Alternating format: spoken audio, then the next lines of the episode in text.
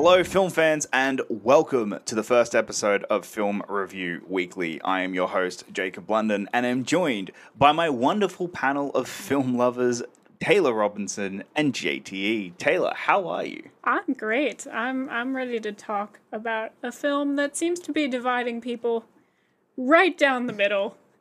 I'm on the fun side of it, which doesn't happen a lot, so I'm pretty stoked about that. JTE, how are you?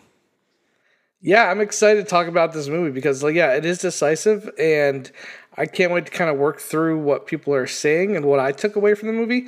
Going into it, I definitely was, worried. Am I going to be one of these people who's going to come out oh, this is the worst ever. Oh, my God, this was so boring. Nope. Spoiler for our review, I enjoyed it quite a bit, and I even tweeted out about it. So I'm excited to get into it. It's a very dense, long movie. I was never bored, so I'm excited to really get to the details. Well, today on the show, we are going to be looking at the latest from the MCU, Eternals, from Academy Award-winning director Chloe Zhao. But before we get into that, JTE, what have you been watching this week? A few things. I saw a documentary called The Rescue. Have you guys heard of this? No. Oh, actually, I think I have. It's on Disney Plus, right? I don't believe it's on Disney Plus yet. I think it's going to be on Discovery Channel. So it's from the same guys that did Free Solo. And a few years ago, there was those 13 or 9 kids that were trapped in basically a cave during monsoon season. And the world basically came together and got, remember Armageddon where they're we need the best drillers in the world to, drill this asteroid? We need the best cave divers in the world to all come together and try to save these kids who are almost 2 miles deep into a cave. Yeah. Where you have to swim underwater. I remember this happening. It was in the news a lot. I didn't know the details. I didn't know exactly how they got them out of there. And I almost recommend don't Google this. Just go watch this movie. You remember? I remember this story. I remember this story very well. But do you remember how they got him out? I mean, I personally did a pretty deep dive as it was happening to keep up with the news, so I know quite a bit about it. I'm not sure, Jacob, how much you know. There's a lot that I can remember. I couldn't tell you the specifics right now, but I'm sure once I got into it, that's how they did it. It's one of those, it'll jog my memory. The biggest takeaway I had from that was that Elon Musk came across as a pedophile, apparently. So, he accused one of the guys as being a pedophile. That's right. Wow, this took a whole new turn. That I remember. I remember he accused one of the guys of being a pedophile. Okay. I do remember that. We may have to check this whole thing out. Well, that wasn't in the documentary. It really just... There's a lot of footage. There's a lot of footage in the documentary, which I kind of want to go back and know was some of this staged, because if not, it looks like they had cameras recording during this whole incident. Not just news coverage, but people that were actually, boots on the ground. Some of the footage in this is amazing. The first time they find the kids, you get to see that actual footage. I just thought it was amazing movie. I teared up several times. I got so much more out of it than I did just reading it on the news and seeing stuff on CNN. The guys that did Free Solo, which was another great documentary a few years ago, did this, and the best documentary I've seen this year. I think it'll be up for best documentary come Oscars. It's amazing. If you guys have a chance to see it, check it out. It might be streaming somewhere eventually, but right now I was lucky enough to actually go see it here, in a theater here in LA. So yeah, that's the only thing I really want to talk about. I also saw Deep Rising, which is a great 90s film from the director Stephen Sommers, who did The Mummy. I was on a friend of ours' podcast, The Rager. He has a horror podcast, and I got to revisit this movie. I love this movie. It's ridiculous. It's just a big, dumb action horror movie that came out a week after the Titanic, because basically the movie takes place on a cruise ship where some monster has eaten everybody on the boat, and these team of mercenaries show up, and they literally have to try to figure out what's going on. Deep Rising, it's Stephen Sommers' second best film. Van Helsing's a little too much for me. G.I. Joe Rise of Cobra has some fun moments, but it's not very good. Go watch Deep Rising. I think it's streaming for free on Tubi if you have a chance to check it out. It is a definition, in my opinion, of a popcorn, fun action horror movie. So have either of you seen Deep Rising? No. Nope. No, I cannot say that I have. Nope. It has actually a great cast of like supporting characters. Famke Jensen, this was her first film after GoldenEye. And there's just a lot of great role players. Like, there's not one big star in this movie, but every other scene you're going to be like, oh, I know this guy. He's a great character actor. And it makes for a very fun movie. So I recommend checking it out. Okay. That's going to do it for me. Taylor? Haven't watched too much this week. We finally saw No Time to Die. Yes. 2 days ago as we're recording. Finally got to see No Time to Die. It was a huge swanky like premiere thing that I was not expecting it to be. There was a red carpet and champagne and there were like violin. They went all players. Out. It was a whole thing, which was super overwhelmed. Like we were not dressed for a premiere, but it was fine. We got free champagne. So that was nice. As someone who's not a huge James Bond person, I have a couple of movies that I enjoy. This one was very middle of the road for me. There were parts of it I enjoyed. It was very much way too long for me. Story didn't quite work for me in a lot of ways, but it's definitely not the worst James Bond film I've ever seen. So, saw No Time to Die. Don't have a ton of great to say about it, but I mean, you know, I'm also not a Bond person, so I feel like I'm not the correct audience for a lot of this. As someone who is a Bond fan, I was very, very mixed on it as well. It is way too long. It feels its length. It needed a good at least half an hour off it. I just think it's far too long. It becomes quite stale in the middle. And then the third act definitely loses you. I think the villain is terrible. I think it's easily the worst villain in Daniel Craig's era. Even worse than Quantum of Solace guy, and I can't even remember his name. But that's saying something. As the one person I think on the on the planet who actually does really like the relationship between Daniel Craig and Madeleine, like who actually does like that relationship and think that they do have chemistry and that they do work together as a couple. This movie really, like, the whole movie hinges on that relationship, and it didn't work in this movie because they were trying so hard to placate to the people who don't think that they work together. Yeah, they were trying to do it both ways. Yeah, and that didn't work for me. That being said, it's a Bond movie. There was a lot of really great moments. The action sequences in the middle of the film are incredible. There is a really intense car chase halfway through the movie that I was actually really into and really did enjoy. So, there's moments of this one, but it's probably very middle of the road, if not one of his weaker films. I'm not blown away by this, and it's sad that this is the last Daniel Craig one that we're going to get. It didn't go out with quite the bang that I was hoping. Well, and I think the problem is, just from the perspective of someone who's not a huge Bond person, you have to win me over with each new movie. I just didn't appreciate where any of the character arcs ended up going in this film, especially with it being, I'm assuming, the last of at least a couple of them that we're probably going to see. Yeah. So, I don't know. I was a bit disappointed because the trailers had me really excited. I loved the cast that we got, and it just, the story arcs really fell flat for me. It felt like they were trying to do too much, and none of it worked as a self-contained movie, and then with it being Daniel Craig's last movie, to me, a lot of it didn't work as well, but that's fine. Bond doesn't mean that much to me, so I think I'll recover. I think I'll be okay. I'll say this about No Time to Die. I hate to repeat myself here, but the movie worked for me for the first almost hour and a half. I think all the way up to the Cuba. After the Cuba scene, and there's that time jump, from that point on, the movie kind of just fell apart, and I was losing interest. Yeah. But the first hour or so, I said, this is going to be on par with Skyfall and Casino Royale. Like, this movie is clipping, it's moving. The scene with him on the boat, I was just totally enwrapped in everything that was going on. And I said, this is going to be one of the best Bond movies. They did it. They actually did it. And then literally from after Cuba and the boat scene on, I was just like getting bored a little bit. And I agree with you. Rami Malek as the villain is horrible. Yeah. And he had some potential with that opening scene, which played almost like a horror movie. Yeah. I was like, okay. I was terrified. That opening scene I thought was really well done. I just wish we got more of that movie.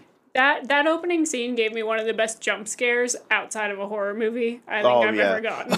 Like that was there was a few, and I think that's the thing that I'm most disappointed about is we got a Cary Fukunaga film and it didn't feel like it at all. Like I remember when he first got announced and I went,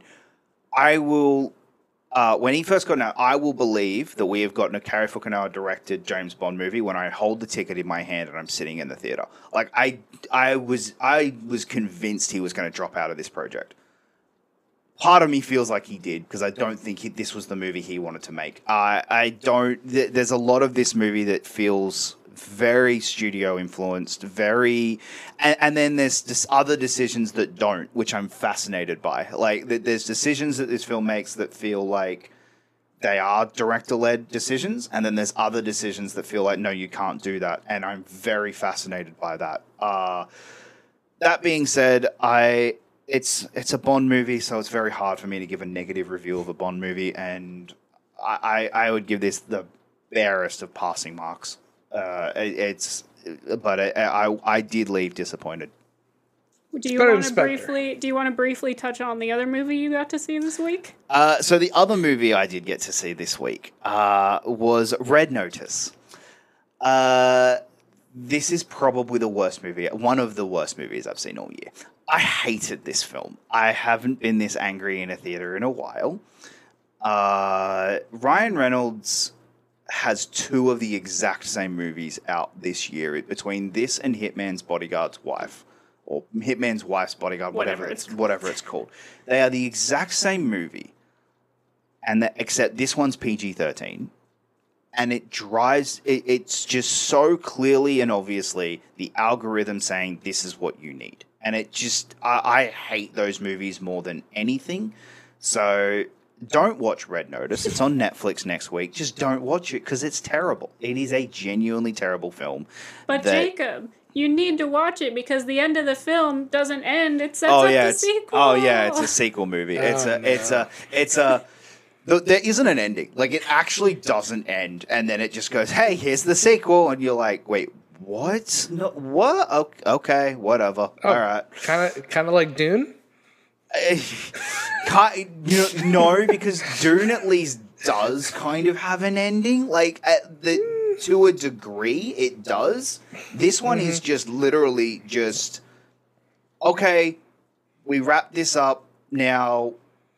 Let's set up a sequel that is just literally just sequel baiting. And I hated this movie. This is one of the worst movies of the year. Well, thank you for that raving review. I will be sure to never check that movie out. Thank you very much. I will say, that reminds me of, I don't know if you saw this, and I saw it on a very boring day, Monster Hunter, the Mila Jovovich based on the video game. Yo. That movie basically ends like, see you in the sequel. Yeah. Like I was like, there was like no real kind of ending. It was just like to be continued. And I said, there's no way in hell this movie's getting a sequel. Yeah, there's no way. The sad part is this one's probably getting the sequel because Netflix are going to throw everything they can at this because it's got three huge names who are all terrible in the movie. And also I'm really not the guy. The Rock is driving me up the wall. The Rock, Dwayne Johnson's.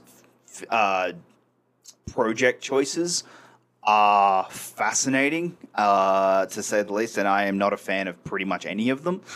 Black Adam is going to be the thing that is basically am I a Rock fan anymore or not? Because if that movie doesn't land, I don't know if I'm gonna like. At the moment, I count myself as I'm not a Dwayne the Rock Johnson fan at all. Like I've not liked one of his movies.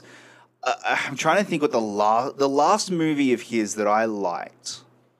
Jumanji? The first Jumanji, yeah. I think it's probably that. That's the last one of his movies that I could actually say that was enjoyable and I had a good time at the theaters with. That's 2017. You know what I wish The Rock would do? And this is what frustrates me, is he keeps working with these directors who I think he's buddy-buddy with, like Skyscraper, San Andreas. Jungle Cruise is the same guy who's directing Black Adam. I believe it's the same director. He's working with these directors who, to me, aren't really named directors. Why not start working with like some of the better directors in Hollywood that actually have a track record? The only director like he really hooked up with was Michael Bay in The Pain and Gain. And at least he had a different performance in that one. It was something different. I think he needs to start attaching. I think Pain and Gain is a severely underrated film. I don't think it's great, but it's the most interesting I've seen from Dwayne Johnson. Absolutely, like, he needs to start working with some like high caliber directors. Like I don't know why he keeps working with these people. Like I guess they're friends. He's like producing. He's like, hey, you can make my movie. I like you. It's kind of like Adam Sandler. Yeah, the most high caliber director he's worked with is probably James Wan, and that was on a Fast and Furious movie. So he sat in a bed for the entire movie. So yeah. All right, let's move on to our feature review this week. We are, of course, talking about Eternals.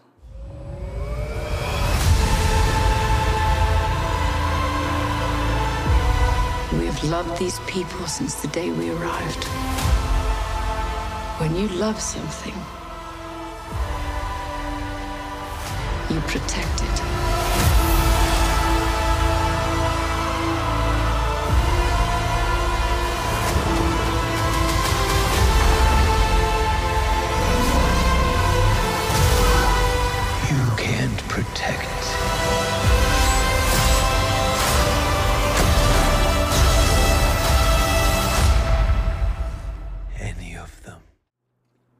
Directed by Chloe Zhao, the 26th film in the Marvel Cinematic Universe, Eternals follows a race of immortal aliens as they emerge from hiding after thousands of years to protect the Earth against their evil counterparts, the Deviants. The film stars Gemma Chan, Richard Madden, Kumail Nanjiani, Brian Tyree Henry, Salma Hayek, and Angelina Jolie. Taylor, what are your brief thoughts of Eternals? Ooh, all right. So I think the first thing I want to say is the pacing of this film feels very deliberate to me in a way that I don't necessarily get with a lot of MCU films. I've seen a lot of people say that it's very slow. To me, it feels like it's pulled back because it has a lot of work to do. So it has all these new characters to introduce you to. It has to show you what their place in the MCU as it currently exists actually looks like, which takes some time because, you know, they've been around for, 7,000 years, something along those lines. So it's giving you an introduction into the characters, where they fit into this universe. And I feel like it does a very good job with that, especially with how many characters they are trying to juggle introducing you to and the history that they're trying to introduce. I really thought it was visually exciting, and I thought it introduced some new concepts into the MCU while still kind of fitting in with the style that most people would associate with MCU. I think it really does a good job of the trend that we've been seeing lately, which is just blowing this universe wide open, just making the universe and the galaxy bigger and introducing more opportunities for it to keep growing and for bigger stories to come into play, which I thought was great. And personally, I was just a big fan of romance being a through line of the movie. I feel like a lot of the time in bigger blockbuster movies, that kind of gets pushed to the side a lot. And we got a couple of different romance stories going on in this one that I was very invested in. I will say, for how many characters it introduced, I was very personally connected to quite a few of them. I thought it did a great job in making me care, even though there was a lot going on. So I'm pretty high on this movie. I'm pretty overwhelmingly positive about most of what I saw. I'm just going to jump off one thing you said. One of my biggest issues with this film is you said that you connected to a lot of the characters. That was my struggle.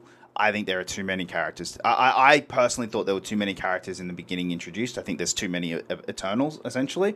And I wasn't able to connect with them the way I wanted to with the story.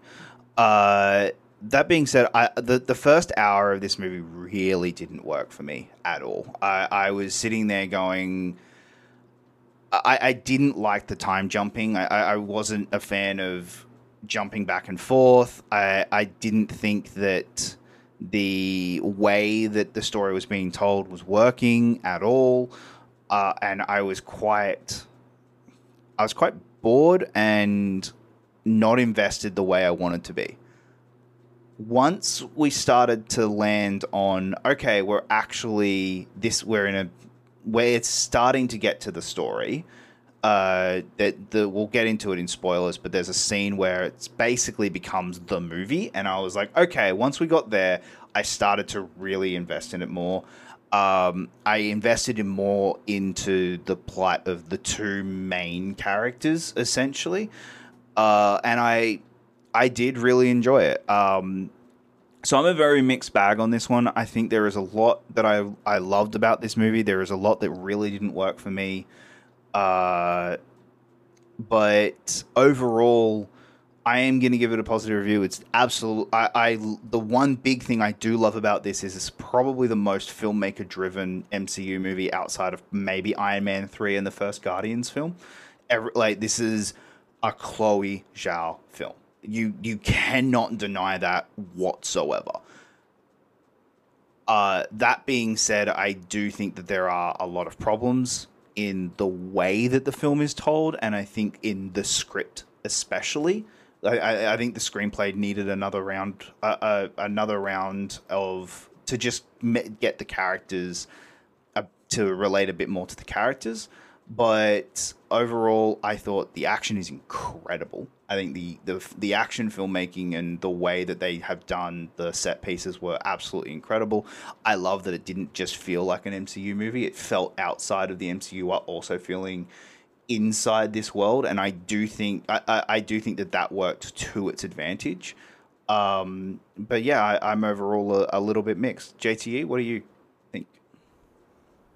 Yeah, this is a movie, I kind of compare this to, like, you say you have a favorite band and you buy all their albums and you're like, I love the tone that they always come out with. They always kind of have the same style of music. Then they release that one album that's just a little bit different than all the other albums. They're trying something new. And, you know, sometimes those people who love that band are like, oh, no, I want what I've always gotten with every other album. It's like, but some people are like, you know what? I appreciate them trying something different, a different pace, a different rhythm. And that's really how I feel about this film. As I sat there, I agree with you. Chloe Zhao really kind of puts her footprint on this movie. The style, the way it's shot, the romanticism, this epic sweeping shots of nature. And I sat there and I said to this movie, okay, I see what you're going for, and I'm going to go with you, because these aren't normal characters that you could just attach onto easily, kind of like Guardians of the Galaxy. It's so easy to jump on Chris Pratt's character and be like, oh, this guy's, he's in space, he's an American. These people aren't regular people. These are like gods in a lot of ways. This is like a Jack Kirby's kind of, throwback to, the Justice League, but these are gods. These are people who are literally set here, protect the Earth. They've been here for centuries, thousands and thousands of years, millions maybe. I can't remember how long they said they were there for. It sounded like thousands. So at that point, okay, I'm like, I can't just try to relate to these people on a normal level because I have nothing in common with these people. But as they continue to be on Earth, and they start kind of becoming, as the movie goes along, they kind of start finding themselves. They each go to different parts of the world to find themselves. And it wasn't until later in the movie when you kind of catch up with some of these characters that you really get to know them. So I can understand maybe in the first half hour, even hour of the movie, you're having trouble attaching these characters. You might be a little bored by it. I'll be honest, like the first 25 minutes, the first action scene, the movie kind of opens with the action scene. I was like, okay, this something's a little off here. The action is not as kinetic as some of these other Marvel movies that we watched, but the themes, which really kind of carried this movie for me, is what really made it different from any other MCU movie. And I was attached more to the theme than the characters at first. But then for me, as the movie continues, the characters I really grew to like. Like, listen, there is a lot of characters. I have an IMDb page pulled up right now. There's a lot of characters in this movie. And you're not going to be able to attach to every single one of them. But I think some people might be more attached to than others. I think you're going to find something different based on, you know, what you bring to the movie. So, and Kumail is, he's probably the one person who doesn't get as much depth as some of the others, but he does exactly what he's supposed to do. He comes in here and he's hilarious. His subplot, we'll get into it in the spoilers later, but I loved every time he was on screen. He was the comic relief. But all these other characters are doing, I think, really interesting things. I think maybe we get spoilers. We'll kind of break down what I liked about each character and what they brought to the movie. But I agree, maybe it was a little slow to carry on, but I kind of went in with the headset. All right, the themes are really kind of pushed forward in the beginning of the movie. And then those themes kind of merge with the characters as the movie goes on. And I just enjoyed the hell out of it. Again, I could understand people not... This is not what I signed up for when I went to go see a MC movie. This is not Shang-Chi, which is just a great martial arts fantasy film. This is really trying to say something a little bit bigger. It's a little bit more ambitious. And does it hit every single note perfectly? No, I don't think it does. But enough for me to really enjoy the film and not be like... I don't put it in the top of my Marvel. Like, if I was ranking Marvel movies, this wouldn't be the top, but it'd be in the upper middle. It's not anywhere near the bottom. So for me, it was overall a pretty big success. All right. Well, let's get into spoilers so we can have a real deep dive conversation about this one. So, spoilers alert, we are going to be diving headfirst into all of our discussions about Marvel's new film, The Eternals. So you have been warned. Spoilers.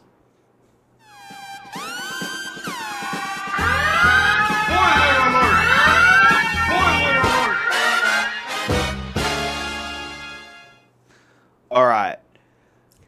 What is the big thing that worked for you in this movie, if you can go with going into spoilers, Taylor? I guess the thing that worked for me kind of right off the bat was this is probably like a very stereotypical Taylor thing to grasp onto if you know me at all, but really just having the romance storylines, because there are a couple of them, be the crux to me of this film, of us getting introduced to Sersi, getting her introduced into a real world that the audience can connect with in a kind of present day setting, and having her be in a relationship with Dane, with Kit Harington's character. And then also getting the storyline of, but she had this big sweeping romantic love over thousands of years that we're eventually going to learn more about. Like, the movie teases that's, she's trying to live her normal life, but there's about to be some stuff that goes down. And then you get Ikaris introduced into the story as part of kind of that conflict. And for me, it just felt like a breath of fresh air to me, because we've had plenty of romantic relationships in the MCU, but it just never quite felt like it was something that they explored to a full extent that this movie did for me. Because then you also have a relationship that I really liked a lot that we're just kind of scratching the surface of in this movie, which is Makkari and Druig, which we kind of see at the end of the film kind of start to blossom into something. But I just think that romantic love is something that we just don't get a ton of in the MCU in a very deep way. And to me, immediately, I was kind of like, I'm really interested to see that storyline in a Marvel universe. But I'm also interested because I think these characters who we get to see towards the end of the film kind of acknowledge that they're not humans. They're not the people they thought they were. They've been made. They've been created synthetically. And they're exploring, do we have morality? Can we actually fall in love? What does that all mean? And I thought it was such a fascinating thing to kind of tie all that into with the romantic love, but then also the love that Sersi has for humanity, just how she falls in love with this race of people, with this group of people. And it's part of the huge sweeping themes that JTE kind of alluded to that really tied me to this film. Yeah, so to me, I think the crux of the emotion of this movie and the real connection that the film wants you to make is the betrayal between Sersi and Ikaris. Yeah. That's the key relationship for this movie, and that's the one that didn't really work for me the most. I think that relationship, I didn't buy. And it could just be because she was happier with Dale. So I think that may have been why. It just that never worked for me. So when you get the big giant betrayal, it didn't hit the way I wanted it to, or the way I thought it should. And that's the way that the big betrayal that he betrayed, that he is the one that caused Ajax to die. He's been manipulating them all through this entire thing because he believes that the emergence needs to happen. That didn't land for me, and that's and so I wasn't able to be as emotionally invested in that final battle as I wanted to be, because I didn't care as much about the sacrifice that Sersi's making in that film. Does that make sense? I mean, you're wrong, yeah, but it makes sense. Well, I can understand you, Sersi and Ikaris. Like you're told they were together for like 5,000 years. Mm. You see the glimpses of the love that they had for each other. I agree. This movie doesn't concentrate so much on their past. To me, what makes it more interesting is the fact that every one of these Eternals have to make a choice towards the end of this movie. And to me, that's the real conflict. Like, do we let this giant god explode to Earth so we can have birth to another Eternal, which would, create life for billions of others? The team is split up. Kumail's character, Kingo, is not in the finale of this movie because he kind of agrees with Ikaris. He's like, this is what we were sent here to do. I'm not going to be involved in it. And when the Richard Madden Ikaris change happened, I was happy because I had a true villain for a little bit. Because I do think the deviants at first are kind of like, they're exposed quite easily in the very beginning. It looks like they're just vermin that they have to attack. Then during the scene in the woods when they're visiting Druig and they attack again, and they are stronger, and they're starting to absorb these powers. Again, they're just monsters, and at that point he kind of creates a face and a consciousness, and he's like, I'm just like you Eternals. We were created to, and disposed of by the gods. To me, that was interesting, but that was almost kind of like a side story to really the real villain which is Richard Madden. And he literally becomes what Zack Snyder wanted to do in Justice League. He got his evil Superman. His evil Superman came out in this movie. And it was so interesting to see that, because the best villains, in my opinion, and this is what I loved about Shang-Chi, was when you kind of see the villains, they're coming from somewhere. They're not just, twirling their mustaches to be evil. Richard Madden believes that he is doing the right thing at the end of this movie. He believes... He says it, and it kind of chilled my bones. He's like, "I will kill every one of you." Like he's like, "I love you, we're family, but I will kill every one of you if you get in the way of this Eternal being born." And I'm like, that is a man who, conviction is not there. He knows what he wants, and the theme of love is definitely throughout this film. And when we talk about the final moments of this movie, when she is about to take this Eternal and turn him into basically a huge mountain. The only thing that keeps him from killing her is love. He can't do it. He can't kill the person he loves. And I agree, maybe if their love was a little bit stronger throughout the film and we had more kind of background for those two, that would have made more of an impact. But at the same time, I got what she was trying to say. When I saw that moment, I was like, wow, you literally saved the world with love in this final moment. Even though he believed... what he was doing was right. He couldn't kill her at the very end, and I think that's a cool theme. I think the theme of like this team of like gods, who every time they did a flashback, I loved that because it really gave them a chance to show the scope of this movie, and to show like how each one of these members is dealing with their place on this earth. I think Druig, played by Barry Keoghan, has some of the best scenes in this movie. He really struggles because he has the power to stop these people in their tracks. literally like turns everybody into his slaves, which is not a good thing to do, but like he wanted to use it to keep them from killing each other and doing horrible things. And he breaks off from the group. I think it's almost I think most people, if you were betting money, you're like Barry Keoghan is gonna do. He's gonna turn on his team because he does it in every movie he's ever in. He's always the guy who stabs you in the back. And I just thought he did a great job of playing a character who just is really struggles with what's happening. And I think Ajak, I mean, Brian Tyree Henry, like everyone has to deal with it in their own way, and they're all responsible in a certain way with what's happening to this world. So I think at the end, they all feel some ownership to the earth because they've kind of been guiding it, especially Brian Tyree Henry. The shot with the Hiroshima, I can't say his word. Hiroshima, thank you.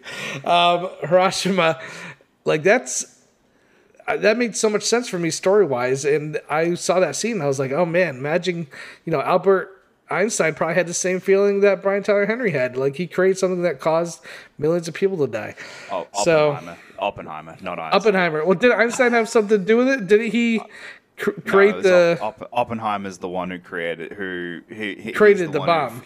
And, you know, that's the I am become death. Like that's interesting. His famous line. I thought Einstein had something to do with it too. Well, good for Einstein. I'm glad you didn't have to get involved in World War II.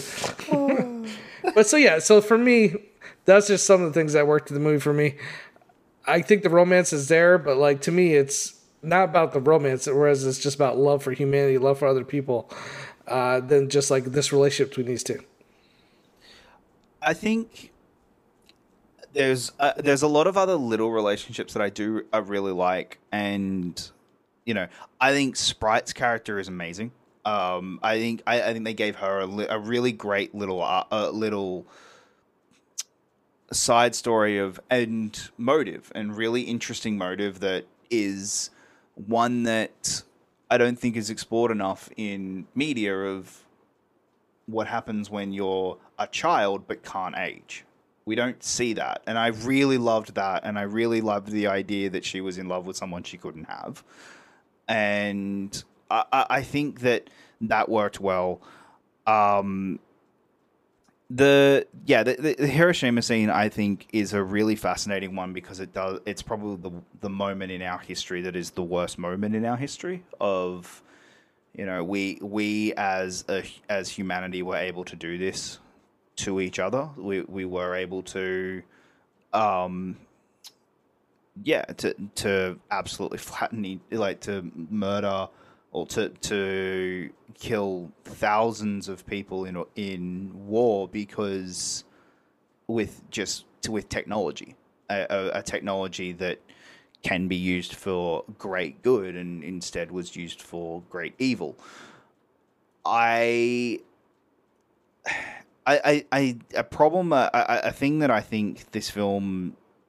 think Ajax is felt within the film, but I think it also would fall under its own weight if she was in the movie more. Does that make sense? Like, I think it smartly takes her out very early because they need... If she's in the movie, I think it would fall under its own weight of she knows too much information, and that's why she's taken out so early. Giving it to, like, Sersi is really the character that we're all meant to relate to, and that we are meant to grab onto the most and follow her journey. And I do think that Sersi is the best character in this movie. I think I definitely was on board with her character arc and her story. I definitely did very much enjoy and was following, and like, no, I'm on board with this one. I just was not a fan of the opening 45 minutes where it jumps back in time and goes back, and we see, and we're following one story progressively, and then we're going back to, oh no, this is how they all disbanded. I kind of would have rathered one or the other. Don't show them disbanding and then reveal that through dialogue and not clips, or just show it all in one hit. See, I disagree, because I wouldn't have just wanted a bunch of exposition. Like, I like when they show don't tell, rather than just standing around and being like, remember when we split up and you did this and you did that. But on another point, before we get any further, I would like to say I very strongly identify with Sersi having to look at Kit Harington and Richard Madden and be like, oh no, who do I choose here? This is a disaster. This is absolute just... nonsense that I have to choose between one of these people. But anyway, please continue.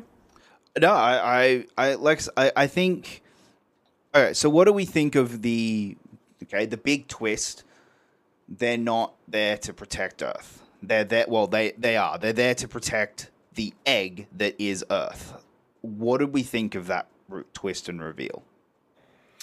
Yeah, I think it's great. I mean, as you're watching a movie, you're like, is the deviance the only thing that they're really worried about? And like, what's going on with them? To me, this really is where the movie really gets into deeper themes of like compassion. You know, what do we do? What the ownership that they feel on this planet?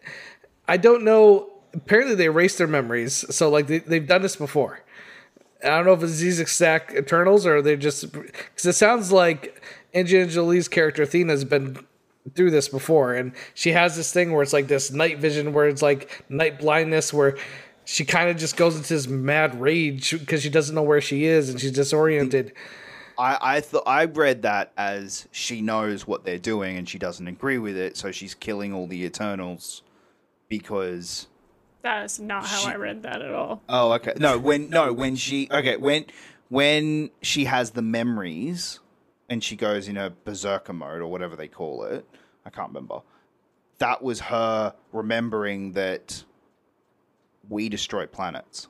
We are the bad guys essentially, and I like that we're the harbingers of death, and she didn't like that, so she's like, no, I need to stop this. Oh, that's not how I read that. Okay, yeah. How did you guys read it? I read it as she is literally like just kind of ethereal, like she's an animal, like she doesn't know what she's doing, she doesn't know who she's looking at, she doesn't know who she's attacking, she just kind of goes into this zombie mode, almost like an autopilot of just kind of like how Superman, when he woke up from his death in Zack Snyder's Justice League, he didn't know what was going on, he didn't know these were his friends, he was just attacking anything that was around him.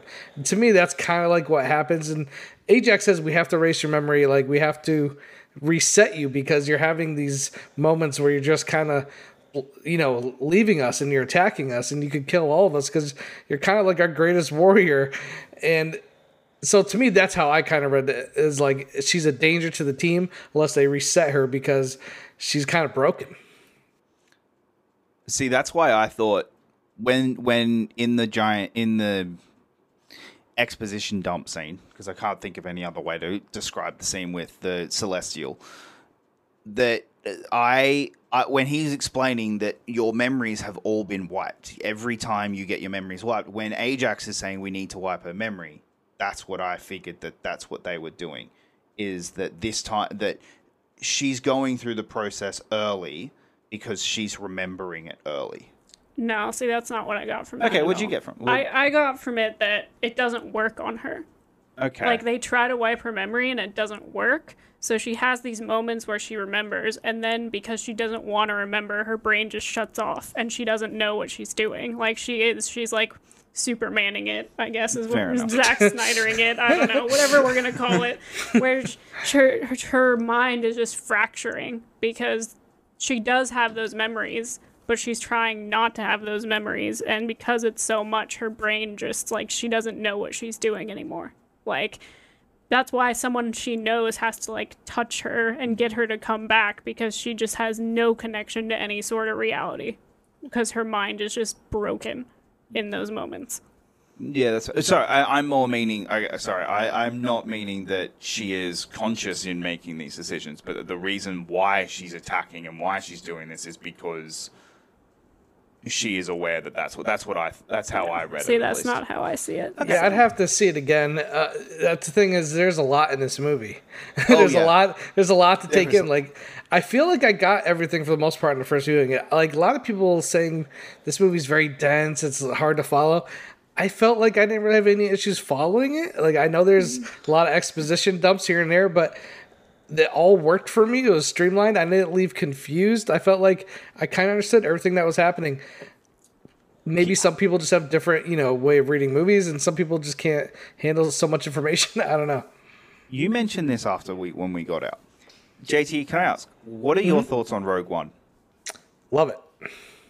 Okay. Yeah. Okay. There we go. So when we got out of this movie, I said to Jacob, I think the reason you have problems with this movie is why you also have problems with Rogue One. Yep. You have problems connecting emotionally to these characters in the film, and you have the same problem with Rogue One, which is why it's just an okay film with you, is because you, for some reason, just cannot emotionally connect those characters, which is your same problem with this one. Which is fascinating to me. I think that that is the crux of whether or not you can get into this film, and whether or not you are someone who will walk out and enjoy this movie or not enjoy it, is how do you feel about these characters? If you can connect with, there are a lot. If you can connect with the 9 characters, or maybe not all of them, at least 5 of them, then you should really enjoy this movie. If you struggle, which... again, some people will, some people won't, then I think you're going to struggle with this movie. Well, back to just kind of what JT was saying, though, I think it's kind of a little bit Marvel/Disney's fault that some people are reacting to the movie the way they are. A lot of Marvel movies, whether that's a criticism or not, are very, like, spoon-fed, not very dense, like, very formulaic. And this movie, I don't feel like falls into that in a lot of ways. I do feel like, I don't personally think it's a complicated film. There wasn't really anything I got lost trying to follow. But I do think it asks a lot of you if you're used to just kind of what a lot of Marvel movies are formulaically. And I think that for me, knowing what I knew, knowing that Chloe Zhao was at the helm of it, and kind of knowing that it was kind of going to be a bit more complicated, I guess, or a bit more off the beaten path, I kind of knew what I was expecting going in, whereas I don't know if a lot of people had readjusted their expectations. I don't know if that's fair to say, but that's kind of how I felt about some of the reception. Not all of it. People are allowed to dislike a film and have problems with it, but I do feel like maybe that was a bit of a... people weren't quite expecting it. I think I'm fascinated by the critical reception of this movie. I think that's the thing that's kind of shocked me the most, has been general audiences. Yes, I would definitely expect that. General audiences, I would expect that there would be that divide of it doesn't spoon feed. Oh, it's a bit deeper. It's telling a bit more, a bit of a deeper story. I am genuinely shocked by critics and the review community having that divide over this. That's something I am a little bit shocked about, as someone who, you know, I would give this a positive review. I still think this is a extremely enjoyable film. I think it is by far not one of the lower Marvel movies. You know, putting this in the same realm as The Dark World and Iron Man 2, and actually that's kind of really it. For me, I need to rewatch Guardians 2, but at the moment Guardians 2 is down there for me. But like putting it in that area, I don't think it deserves that at all. That's the part that confuses me. Like, I understand maybe feeling like this isn't your favorite one, but, you know, I've heard some people say this is like a 1-star film. It's the worst MCU film they've ever seen, and I really have a disconnect to that kind of reaction. Like, I'm having a hard time processing that kind of reaction to it. Yeah, that feels a little disingenuous to me of, like, and... I'm not, that feels, this was a movie we could, that this was the Marvel movie that isn't quite like any of the others, so we can go after it. The reaction this one's having feels very, very reminiscent of Iron Man 3. However, Iron Man 3 had a very divisive, very clearly to pick plot point in the middle of the film. You could pick to the plot point of this is why it's divisive. This one doesn't really have that. It's more the movie itself has this feel of it's more filmmaker driven. It's more asking deeper questions. It's more thematically based. I guess that's why I'm a bit confused why, and I know that Rotten Tomatoes isn't the end-all be-all, but that the audience score is so high and the critic score is so low. I feel like for a filmmaker-driven film, that should be generally swapped a lot of the time, which confuses me. But I do want to say, because we could talk in circles about that whole reception thing all day, like it's not going to matter.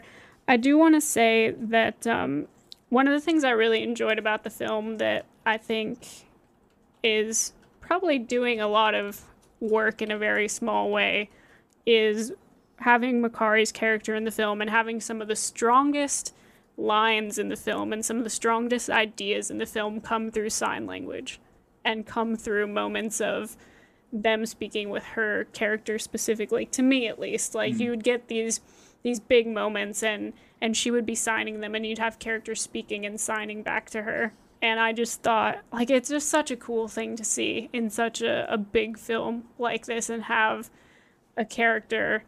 Like, I was really fascinated by her character. And I was, you know, it's hard with so many Eternals, but I was hoping we would get more time with her. But you can say that about any character in the film, really, at this point. And also, you know, we finally got Marvel being like, you know what? No, we are not going to cut a certain storyline and character arc out of the film. We're not going to do it. We had an adorable gay couple / family storyline that Marvel's like, excuse you. You can either screen this movie as it is or you can get out. I was pleasantly surprised at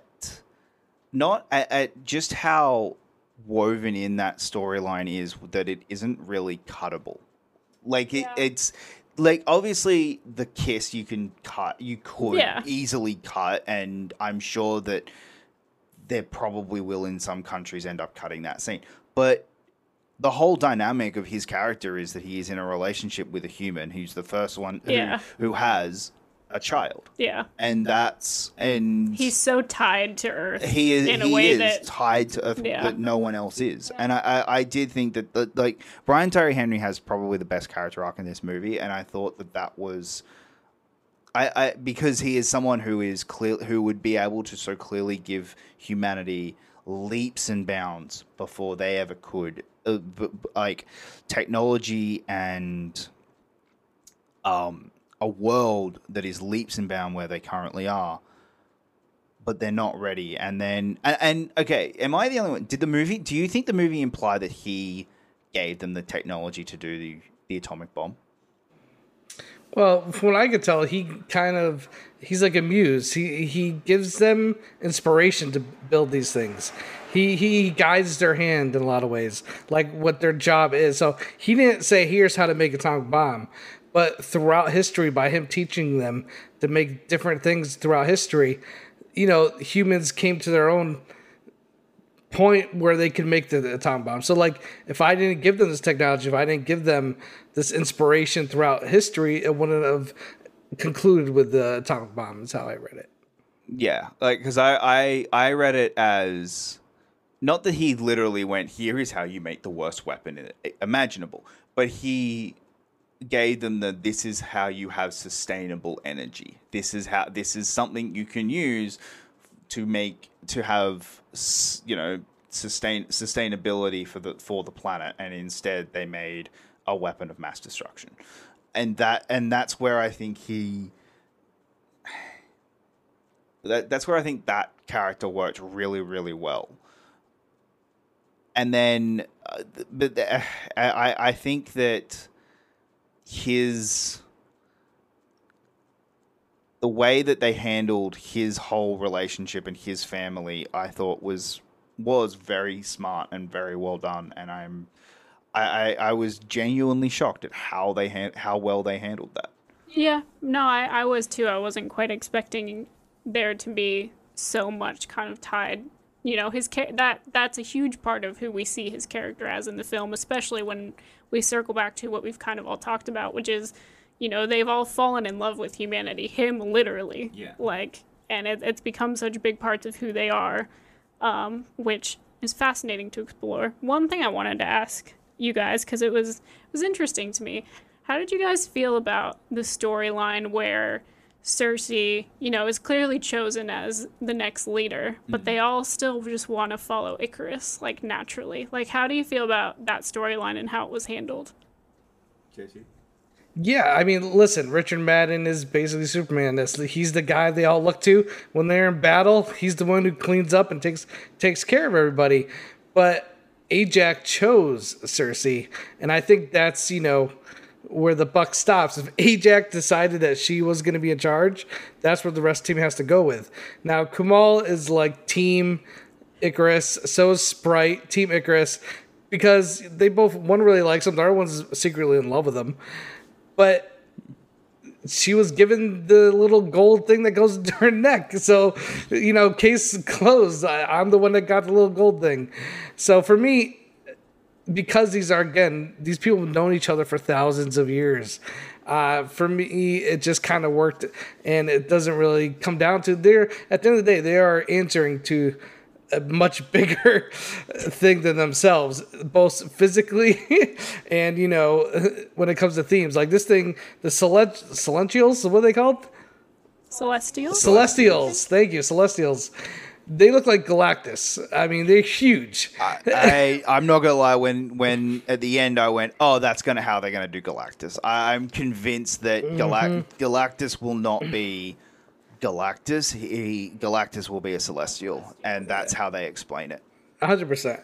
So for me, I had no real issue. I know the team at times is like, oh, shouldn't Ikaris be like the one? But, you know, just because you're the strongest, most powerful doesn't make you – it's more about what's going on upstairs. Like, do you have the brain? Do you have the passion for these people? I think Ikaris shows he's a military guy straight through. Like, he'll follow orders to, you know, the end of the line for the most part, whereas Sersi – you know, actually was able to grow and change and actually use thought and love and compassion into all her decisions. Whereas Ikaris, he was like, nah, man, I'll do whatever I need to do to take this, to get this thing born out of the earth. Well, I felt it was more at first. I think that is a little bit, it's a bit of a shock. Like it's okay, Cersei's been made the leader instead of, even though the entire crew, once you get the reveal that she knew he killed her, it makes sense. Like it's okay, this was Ajax's way of making sure Earth stayed protected, because she knew that Sersi wouldn't destroy Earth. Like she knew that Sersi was like her, who had fallen in love with Earth, but had also decided that their mission wasn't worth it. We are essentially farmers, and it's not worth it. The irony, a movie that does this same plot is Jupiter Ascending. It's a movie that does the exact same plot, and however, you know, that movie isn't more about the people who are farming them deciding we're not going to help this anymore. It's just more about let's stop them from doing it. But yeah, the farm, using Earth as a farm is interesting that's coming up again in Hollywood, especially from a movie that's as decried as Jupiter Ascending. Yeah, I think I watched half of Jupiter Ascending. I don't think I watched the second half, so I couldn't even tell you what happened after a certain point. One thing I'd like to say about this movie is I think going in, you know, the trailers didn't make it look like what I would call a fun time at the movies. It looked very serious, very epic in scale. But I found the movie to be very entertaining throughout. I mean, Kumail Nanjiani plays a guy who's an actor. It literally is like, I played my grandfather, my great-grandfather, my father. I thought that was so funny. And then the MVP of maybe this movie, his assistant, Karan, who literally is videotaping the whole thing for like a documentary. He's been with Kingo for 50 years. That guy stole almost every scene he's in this movie, and I loved him in it. And I love Kumail bringing that sense of humor. And, you know, there's one point where they even get to YouTube videos. He's like, I don't do it for the views, man. And yeah. I was cracking up as somebody who's been in the YouTube space. I just love that whole angle. That was the most Marvel the entire movie felt. That was, oh, this is Marvel. Like, the entire time with that entire plot point, it felt like Taika's character in Thor Ragnarok. Korg. It felt like Korg. It felt like, oh, okay, this is the comic relief moment in the movie. And I can get if it didn't work for a lot of people, because if they're going in for the more serious movie and the more filmmaker-driven stuff, I get it, because that is definitely Marvel, but it worked for me. I thought it was very funny. I mean, to be fair, I do think that even outside of Marvel movies, there should be some form of comic relief in a movie like this. But also, I thought it was funny because I do think it's relevant. Like, there are so many people who, you know, even if you're not a movie critic or you're not a huge, you know, content creator, like, people understand doing stuff for views and, like, making stuff for the internet. And, like, I just thought it was a very relatable thing. You know, we kind of talked about how a lot of these characters aren't necessarily relatable because they're gods. Yeah. But I think that's a huge way to kind of get the audience into the film, of giving a perspective they know. And also, I think the idea of, like, a 7,000-year-old god coming to Earth and being like, this YouTube gig, that's what I'm gonna get into that whole thing. That seems like a good time. Kumail says, like, Karan thought I was a vampire for the first few years because he wasn't aging, and I thought that was hysterical. Yeah, I thought it worked. I think you need that, you know, levity in the movie. It was something that you're dealing with these big godlike people and the Earth destruction. You need something to just bring you down, bring some comedy. Like, I also thought Brian Tyree Henry was, you know, had some funny moments. Makkari had some funny moments with her. I think also, you know, a lot of the side characters outside of the Eternals, I thought Ken Harrington was very charming. I was like, man, I wish he was in the movie more. I was like, I can't wait to see where they go with him. And Ma Dong-suk, I hope I pronounced that right. He was in Train to Busan. I thought the relationship between him and Angelina Jolie's Athena was really good. Yeah. They had a good back and forth. The way, you know, Sprite could, like, use her magic to, like, make people. At one point, she makes them like a giant baby. All this stuff just worked for me. Like, I don't know what to say. And being in an IMAX theater, I felt like the audience was all on board. A lot of the word of mouth leaving the theater for me was very positive. It had great action, great scale. It had some actual, you know, meaningful themes. It was funny. Yeah, the movie, for the most part, did what most Marvel movies do. They kind of deliver on everything you kind of want out of a movie in a lot of different ways. Now, again, this is different than those other movies. This is not Guardians of the Galaxy, where there's a hit song playing every few minutes. There's a joke every 10, 30 seconds. But I like that about this. And also, you brought up the point of, like, you know, we kind of relate to it with certain things that Kumail was doing. It reminded me of Shang-Chi when they're doing the great bus sequence. And the guy has his phone out, and he's just, like, doing commentary, like world star commentary. And I was like, oh, man, Marvel knows what they're doing. They know who their audience is and what the kids are doing these days. And I think they do a really good job of inserting it in their movies, like Shang-Chi and this one. So let's just get to – we're doing spoilers, so let's get towards the ending. Because let's just talk I'm just going to say, if you had told me a year ago if you had told me when we were at Comic-Con and the entire cast were on stage that two of these cast members are going to die and not be in any more films, Angelina Jolie would have been high on my list of she ain't coming back. She's our one and done. Nope. Angelina Jolie is coming back and is probably going to be a very important part of the MCU going forward. Genuinely shocked by that. I thought the ending with Arishem coming back and being he not happy and grabbing Sersi and Brian Tyree Henry and Kumail's, whose character's name I've forgotten, grabbing them and going, okay, you've now got to prove why humanity is worth it, set up a very interesting dynamic going forward. And I'm very fascinated by where the MCU goes with this, because I do think that that's an interesting concept. Yeah, I agree. You know, to me, you're always wondering how are these movies going to end. Sometimes a giant blue laser coming out of the sky. You know, that's trope's been used so many times. You know, I think Marvel is trying to find an interesting way to not make their movies completely predictable.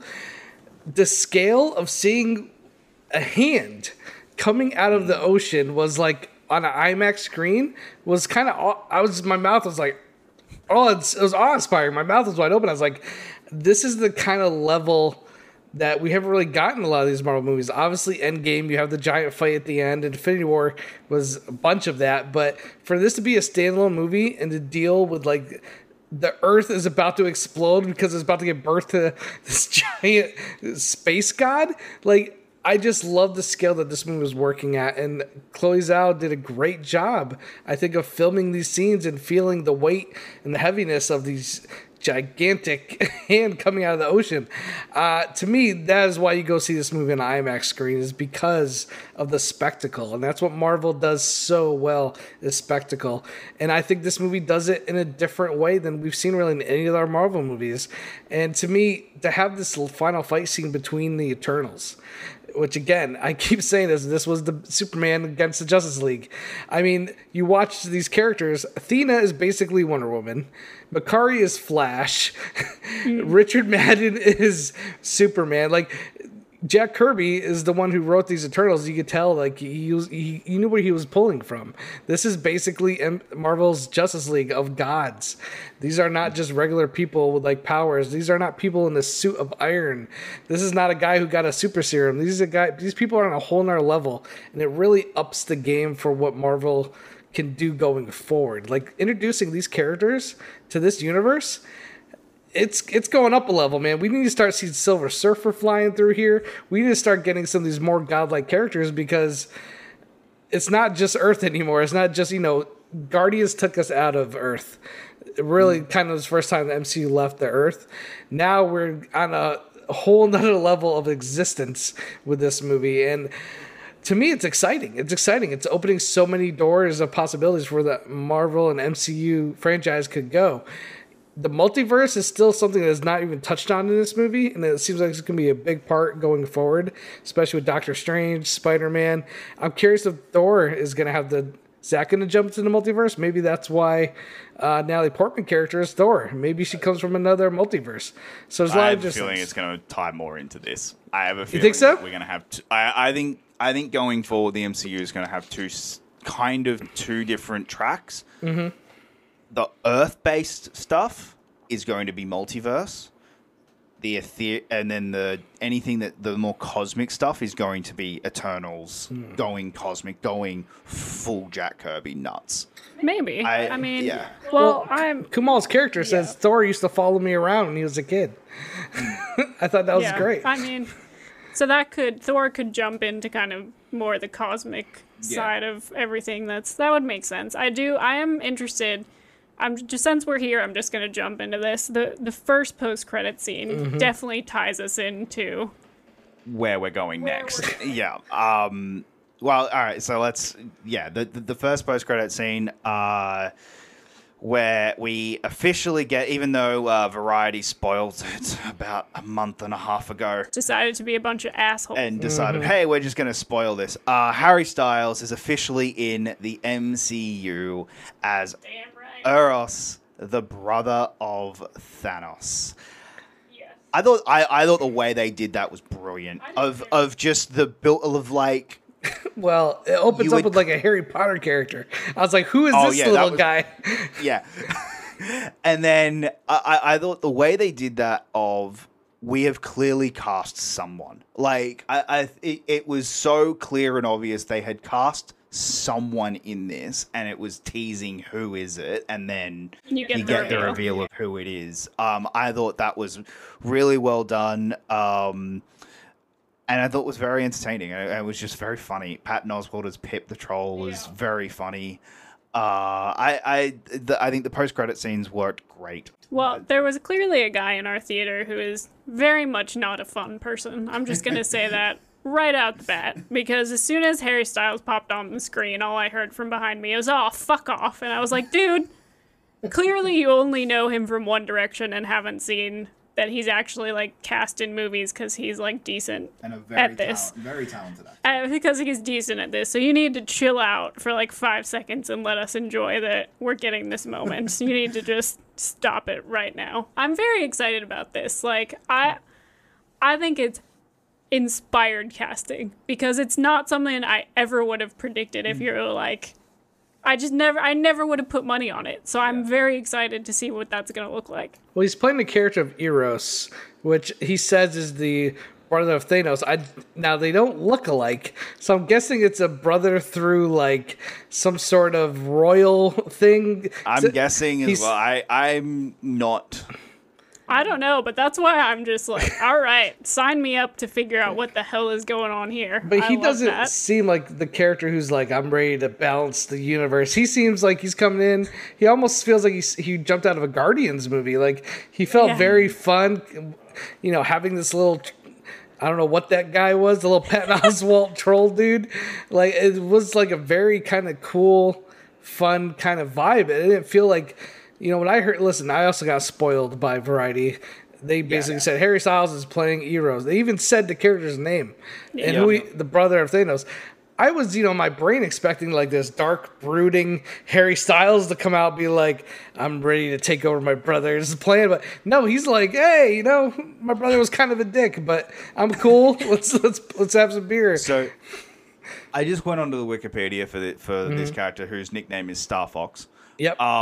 And he, the reception line is amazing. Newsarama ranked Star Fox as the 5th worst Avengers member, describing him as most notable for his reputation as a weirdo on the street and a creep in the sheets. Oh. Wow. Well. Harry Styles, indeed. Are we, I mean, guys, I think we're ready to make the jump. We got... In this Eternals movie, we got like half of a naked shoulder during a quote-unquote sex scene that everyone's mad about. I think we're ready for Freak in the Sheets Harry Styles. I think that jump is... I think we're ready. I think we're going there. Yep. But on a serious note, if this is going to be like kind of a cosmic versus Earth-based thing and we get Eternals and Guardians and possibly even whatever's going on with Thor, I would love to see Harry Styles' character and Patton Oswalt's character... and Makkari and Druig and whatever the Guardians have going on kind of be in a movie. Yeah. Like, I think that would be such a cool dynamic to get that going on. Yeah. I have a feeling, look, I don't think we're going to get Avengers 4 or 5 anytime soon. No, I don't think so either. I think we're getting these type of movies where they're crossovers between 2 or 3 characters, and it will lead to, at some point, doing the big giant crossover. Yeah. But I don't think we're getting one anytime soon. But then we got the second post-credit. I was so confused, mostly because I don't really know the comics that well. But we get Kit Harington opening up a sword, seeing a sword and being what was the inscription on it again? There was. It was like a family crest kind of thing on the case. Yeah, and then he opens it up. Something about death. I don't know. Yeah, I think like death awakes. Seems to be like the reflection had some sort of like moving, like some sort of like spiritual moving thing inside of it. I'm not quite sure what was happening there. Yep, and then we get the off-screen voice of one Mahershala Ali. Yeah, Blade. Officially welcoming Blade into the MCU. What a way to do it. I didn't know who it was. I remember... I didn't either. I looked over at April and I said, whose voice was that? And then the next day I'm like, oh, there's an article online from fandom, Eric Goldman, who I used to work with, saying... oh, that's Mahershala Ali. That's Blade telling him. I think he says, "You sure you want to do that?" or something like that. Yeah, yeah. It's a warning. Like I remember, like be careful what you're doing or something. Or like you're not ready for that or something. Yeah, there's something like that. But I like again, Blade is officially in the MCU. I mean, I'm curious. I have a gut feeling he is somewhere in one of the next things coming up, possibly Spider-Man, possibly Doctor Strange. I believe he's in one of them. I believe there was a news article this week that he's going to appear on one of the Marvel shows. I think Moon Knight apparently before Moon he shows up in a movie. Moon Knight would make the most sense. The other one that would make somewhat sense, but I would highly doubt that Marvel will allow it, would be Mobius. That would make God, no. that would make most sense, but I don't think it's going to happen. I would be shocked if Marvel allowed his first appearance as Blade in a Sony movie instead of in a Sony movie that has been we'll see. But yeah, sent to die essentially. I look. Let's start to wrap up our thoughts. JTE, what are your overall thoughts on Eternals, and where does it land for you?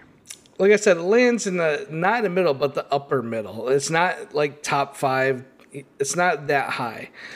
But for me, overall thoughts, I just had a really good time with it. I kind of went in with the right mindset. I gave myself up to the movie.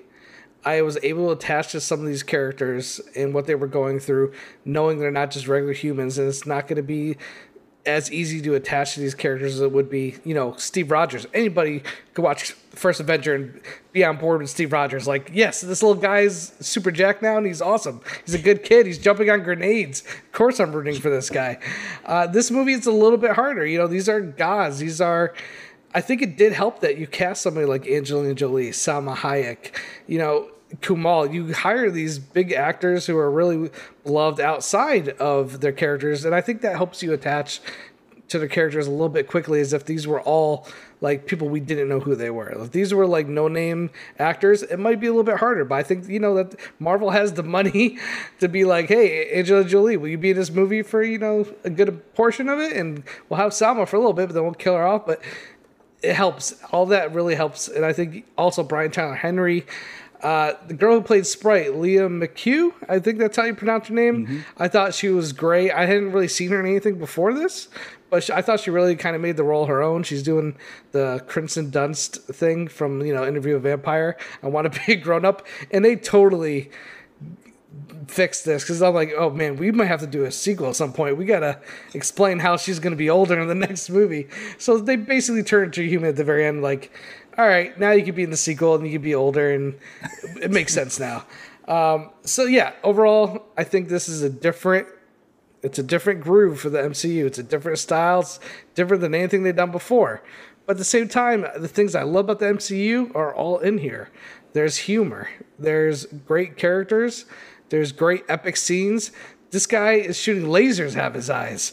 Ikaris is shooting lasers out of his eyes. Like, this is a Marvel movie. Don't kid yourself. Angelina Jolie is making like weapons like Doctor Strange style. She has axes and shields. Yeah. Another thing I want to mention is Ikaris. Let me ask you, I got two questions for you. One, did Ikaris die? He flew into the sun, but we never officially see him die. We don't see him disintegrate. I think he does. I think he does. He came out and was like, "Oh, I can't believe they killed off Ikaris," and I was like, "Did they?" Absolutely, they did not. There is no proof that he actually is dead. This is Marvel. I'm not gonna believe it.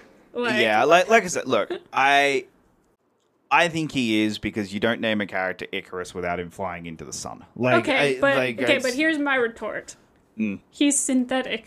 I know. I wouldn't be shocked. There's no reason that a Celestial couldn't be like, I know you don't.